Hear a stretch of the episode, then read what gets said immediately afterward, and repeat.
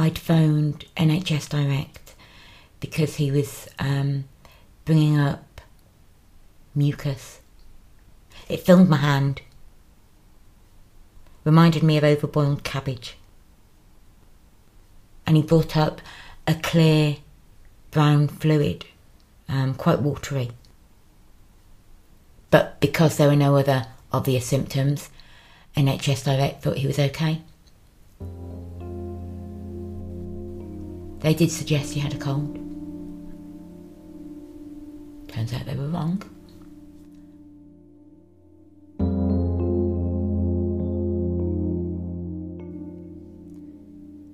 This is Cookie. I first met Cookie a few months ago as part of my job as the Women's Justice Advocate at the Centre for Criminal Appeals. We are a non profit law practice who specialise in wrongful convictions, and my job is to investigate the cases of women who we believe to have suffered a miscarriage of justice. Cookie's story is extraordinary, but what you're about to hear contains distressing content.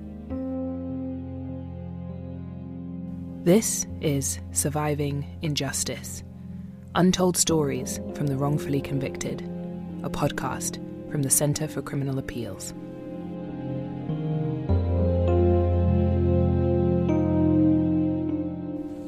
Always wanted a big family.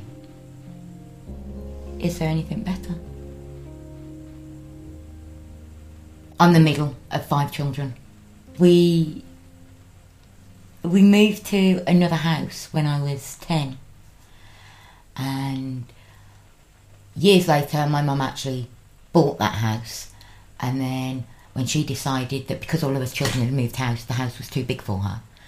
So she wanted to move somewhere smaller. So rented the house to me and my babies. So me and my babies had my baby home. It was quite nice. End terrace. Nice garden. Yeah. Very strange though bringing up your own children in the house that you grew up in.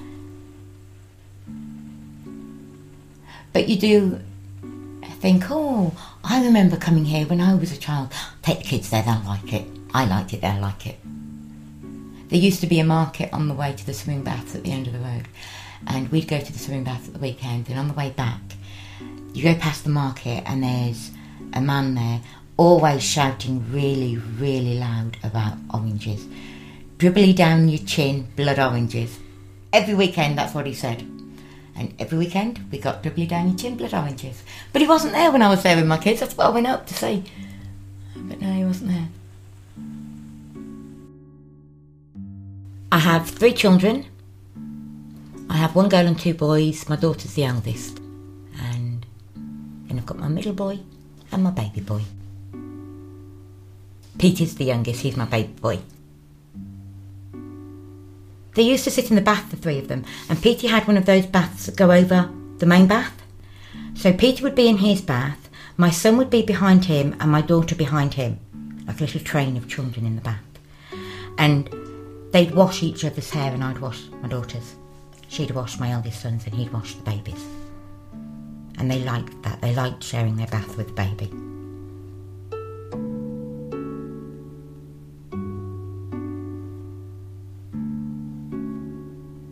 all three of my children had been to spend a day with um, my elder sister, elder sisters, plural.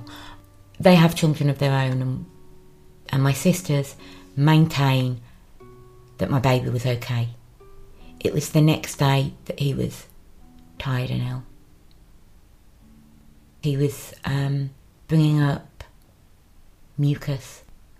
I phoned NHS Direct and they asked me if I'd done all the checks because there were no other obvious symptoms, NHS Direct thought he was okay.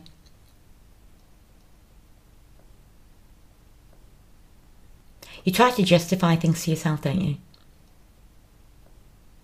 You don't want to panic yourself into thinking that there's something seriously wrong. And when you do get to the point that you need to ask for help and you phone the doctor or the NHS or your mum or, or whatever and they tell you that he's okay, you're so relieved it's okay, you listen. Shouldn't listen. Hindsight's great though, isn't it?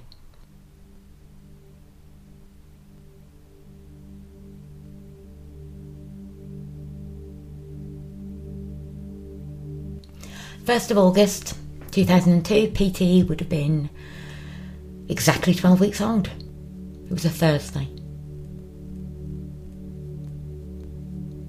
I sat him on my lap to feed him about half three, and he went to sleep. My son and daughter were in shorts and t-shirts. It was a sunny day. They were playing in the garden, running in and out of the house. Um, I winded Petey. He didn't wake up. Um, put him into his pushchair. I got the other two ready, and we went out to the shop. We went into Boots.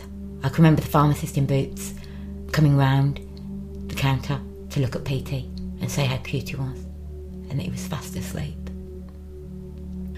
Then I took my older two for their choice of whatever they wanted from the bakery on the way home. Um, my daughter was into French sticks back then. She liked long bread rolls, and my son was into anything with icing. And Peter was obviously in his pushchair. Twelve weeks is not old enough for bread rolls and things. So we all went back to the house. So I left Peter in the back garden in the sun, got the other two in and settled them, made phone calls to go and get a breast pump that evening. So I did all of that, and then I thought, well, if I don't wake Peter now, he's not going to sleep tonight. So I went out to wake him, and he'd had a nosebleed. I phoned NHS Direct. They said they'd call me back. I missed the call. I phoned them again, and they sent paramedics.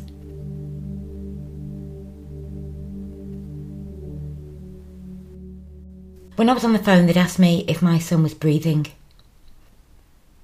You're frantically trying to feel for a pulse on your baby. And you think you get one. You think you get one on his chest.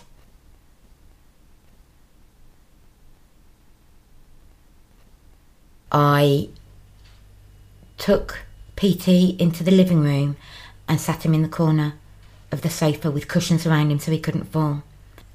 I had the older two help me pack a bag. And then the police paramedics turned up. Um, I can remember a man sitting on my sofa with Petey on his lap. Petey was on his back, and um, the man is using his hands to do chest compressions on Petey. And then I can remember um, ambulance. I can remember an ambulance, and I can remember them telling me that Peter was in the ambulance and asking me to get in the ambulance. And I can remember my older boy clinging onto my legs, panicked, scared, and telling him it was going to be okay, that Nanny would come and get him. He was going to go with the policeman. They were both going to go with the policeman, but Nanny would come and get them, and I'd see them tomorrow, or I'd see them that night. It's crazy the siren's going and cars aren't moving out the way. And you're telling yourself it's going to be okay, it's got to be okay. I don't remember much else. Maybe it's too muddled, maybe I've blocked it, I don't know.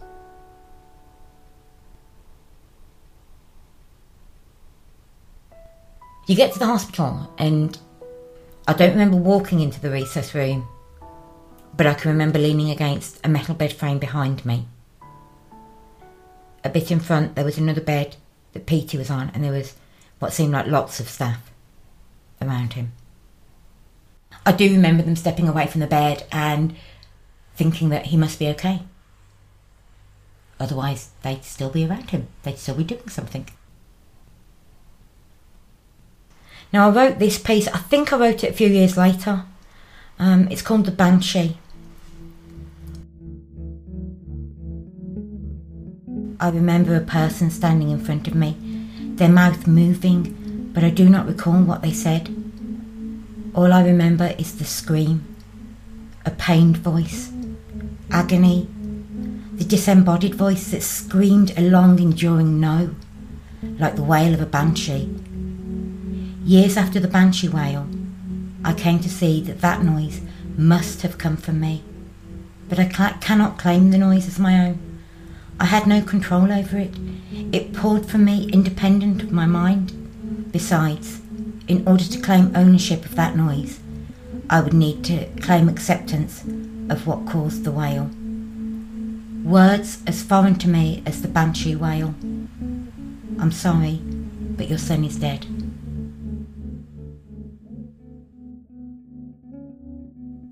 That must have been written in 2007. And I still hear that scream. There's too much information in your head. They're telling you your son's dead, but you know he's not. He's asleep. At most, he's in a coma. But he's not dead because babies.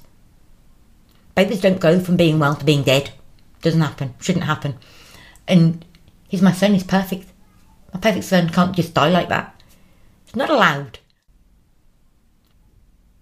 And then they told me they wanted to do some samples. They wanted to take urine from his bladder and they wanted to cut some flesh out of his leg. For that, they wanted me to go to another room so I didn't have to be there. But I wouldn't. Because in my head, when they tried to put a needle into my son, his eyes were going to move. He would feel that because he wasn't dead. And so you're sitting there and they're doing the needle and you're telling yourself, any second now he's going to react. And he doesn't. And then they tell you they're cutting something from his leg. And there's still no reaction. And then at that point, I don't know, you shut down.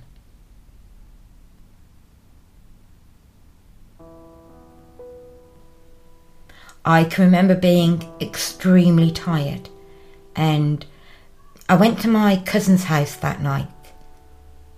Um, I can remember coming down the stairs and my aunt and my cousin were in the kitchen talking and as soon as I walked in they stopped. And then I went back upstairs and went to sleep. The next night I was back at home and um,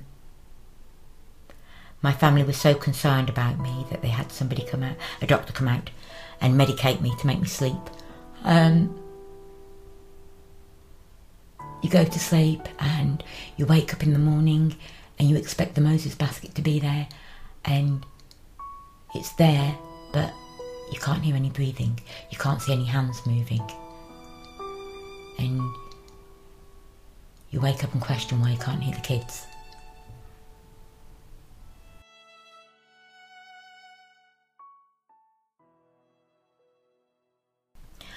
At the hospital when Peter died, they originally said it was a suspected SIDS case, sudden infant death syndrome.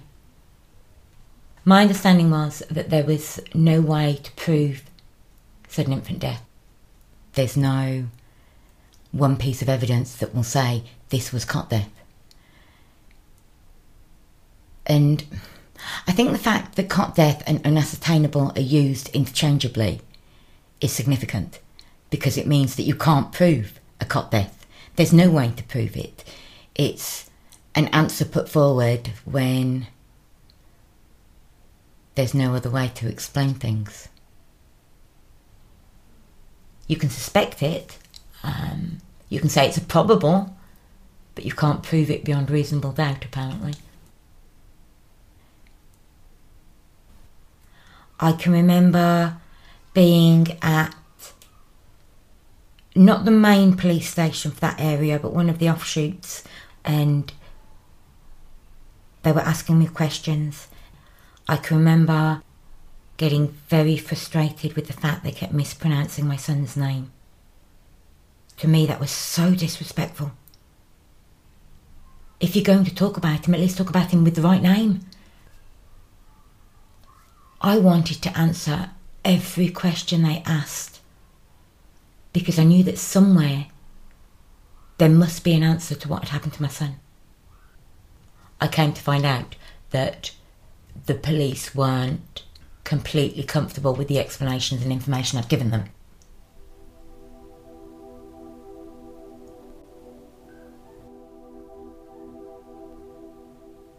There was a knock at the door early in the morning, and I went to answer it, and there was a woman standing there in plain clothes, and she told me she was a police officer. She told me she was arresting me, but even that didn't register because it just didn't matter to me. Nothing mattered to me at that point in my life. My baby was gone. I don't know if I ever actually realised that they suspected me of killing my son. Because to me, such an idea was so bizarre. I had a week in prison, then I had bail for about, would have been about a year. And during that year, I spent about 15 hours a day online researching possible causes to explain my son's health and death. And you want to scream at everyone, you know. Answer my questions, find out why he died. And it's like you're talking another language because nobody can understand what you're saying, what you're asking. And then you start to question your own sanity. You know, maybe I'm looking for answers that aren't there. Maybe I'm not asking the right questions. I bought medical dictionaries to go through post-mortem reports. I sent emails all over the world trying to get answers. I'm still asking questions now that I was asking 15 years ago. When you're in the courtroom, you're sat at the back of the courtroom. You're directly opposite the judge, but there's a whole load of tables in between you with legal experts and legal teams and all of this kind of stuff. And then on the in my court where I was, on the right hand side along the wall there, there's the seats for the jury and they're in two rows. And you glance at them and you think, okay, how many of you actually have toddlers? How many of you have had the fear of your baby being ill? How many of you have any understanding already of these big long medical terms they're going to use. you know? And you just have to hope that they can take in what's being said and understand it. So when the trial started, I was quite confident that I'd understand what they were talking about. And they're saying things, and you know you should know what they're talking about because you've read the same report. But it's like it's all gone, you know, and you're trying to follow what's being said, and and you do sit there thinking, well, actually, I'd quite like you to expand on that a bit. And you can't ask them to. You know that you should understand what they're saying because you've read it all before and you've gone through it all before and you've researched it, you've read up on it, you've watched lectures on the internet about certain things, and all this different information is there in your head. But when you're in that courtroom and they're talking, it's all gone. You can't access it all. And there's just a whole load of big long words that you can't understand. And bearing in mind, I'd spent a year reading all these big long terms. For me to be in that courtroom to not understand them, where did that leave the jury? They can only base it on what they think they understand of the situation. The charge against me was that I had killed my son and that I had asphyxiated or smothered my son. Post mortem report showed that my son Petey had old and fresh blood in his lungs. The CPS and their medical experts were of the opinion that the old blood signified a smothering episode up to 48 hours before my son died, and that the fresh blood was evidence of a smothering episode at the time of death. Um, there wasn't a lot more that I can remember being significant evidence on their part. The the nosebleed, obviously, that was classed as significant. The defence that was put forward for me was firstly that I hadn't done it and that the evidence of the old and new blood in the lungs could be an indication of something else. It didn't prove smothering because old blood can be the result of something else, so can fresh blood. There were other ways to interpret all of the evidence presented by the CPS. What I've learnt now is that there are certain telltale signs um, burst blood vessels, uh, eye damage, fibres. There was nothing on my son. There were no burst vessels, there were no fibres in his airways, no bruising. There was a nosebleed.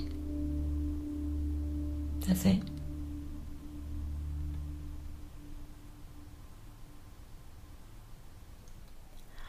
I don't know if I have a definite cause in my own head for why he died, but there are questions that I still need answered. Petey died because he couldn't breathe. They've all agreed that. The question is why he couldn't breathe. Peter's thymus was nearly five times the weight and size it should have been. Now, if you've got something five times the weight and size, pushing against the windpipes and sitting on top of the lungs, and the child dies because they can't breathe, surely that thymus should be queried. It's horrendous hearing them talk about your son as though he's just a piece of meat. When they're talking about him, he's not a person anymore. He's not your beautiful boy who has all these little quirks and looks great in that particular jumper or whatever. He's a number. He's a random name that means nothing to anybody. They don't understand the meaning of his name and the hopes and dreams we had for our son. They're talking about him as though he's nothing. He's just a piece of evidence. I was sat at the back of the court and the CPS had a table directly in front of me with boxes of paperwork on it and what they'd done was they'd put a picture of my son's eyeball partly visible from where I was sitting. So for the whole of my trial I was looking at a picture of my son's eyeball. You're trying to block it, you're trying not to look at it. But you know it's there. You're still there thinking, is that my son's eyeball? Yes, it is my son's eyeball. They actually took his eye out.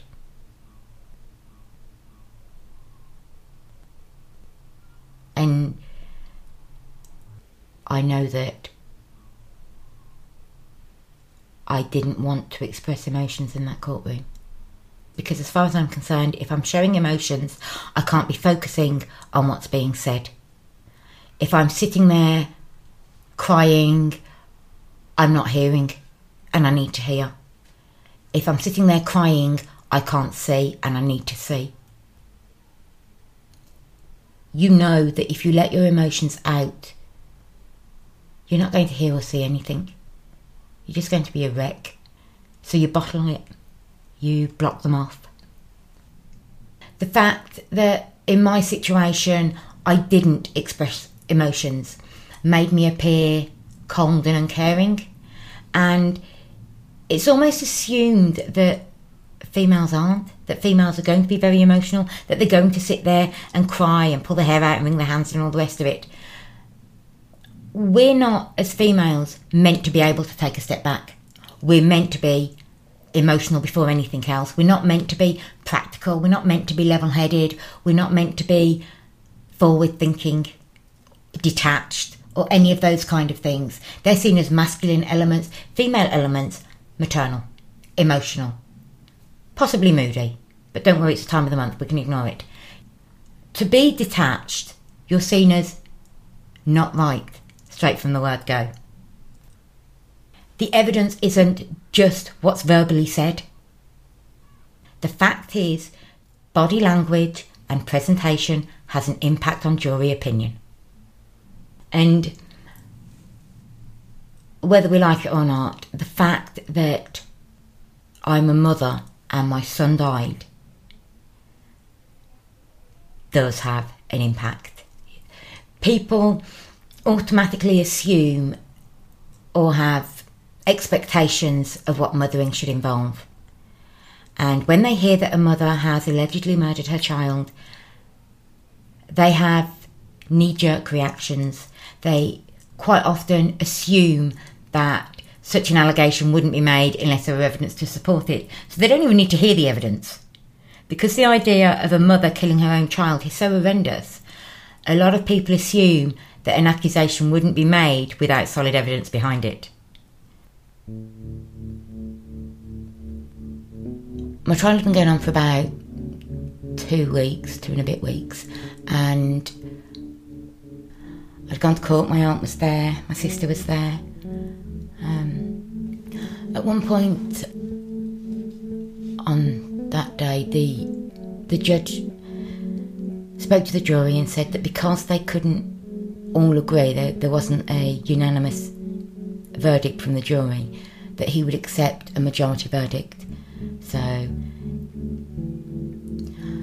it lets you know that at least one person in that jury of strangers has kept an open mind.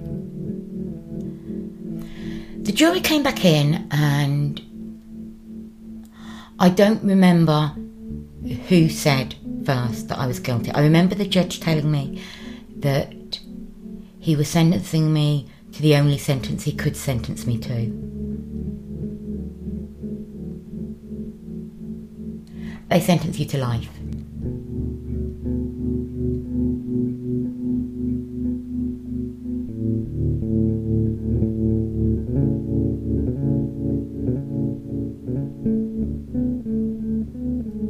Today's the anniversary of my son's death. He's been dead 16 years, so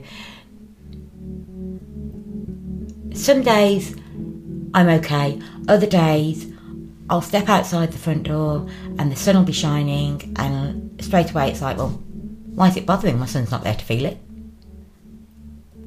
Why is it bothering? You know, my son should see that sun. My son should see that garden. I try not to mark the anniversaries of Peter's death in a big way because it's it's so negative. You should celebrate a life every day you know, not just on the day that the life ended. Every anniversary, I do set aside some time to apologise to Peter for it being yet another year where he hasn't got peace. Yet another year where people think he was so unloved. And I don't want that for my son. He should be remembered for how much he was loved and how much joy he brought and how much he was valued and wanted and how much hope we had for his future.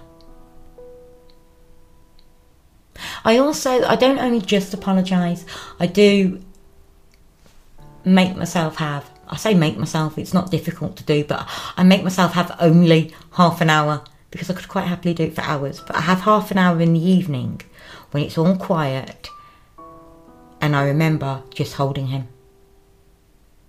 And I like that time. I like that half hour with him. A little snuggly puggly again. I like that.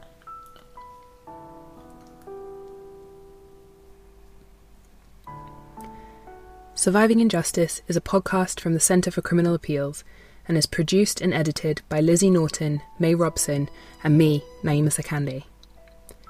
If you're curious about what the Centre for Criminal Appeals does, or you want to know more about Cookie, you can find photographs and some of her poetry and writing on our website at www.criminalappeals.org.uk forward slash podcast. And please stay in touch in other ways. Make sure you follow us on Twitter at C4CrimAppeals, 4 is the number 4, or tell us what you think by shooting an email to mail at criminalappeals.org.uk. We'd love to hear from you. Lastly, we want to give a huge thank you to Jake Tyler, who created our logo. Make sure you stay tuned for part two of Cookie's story.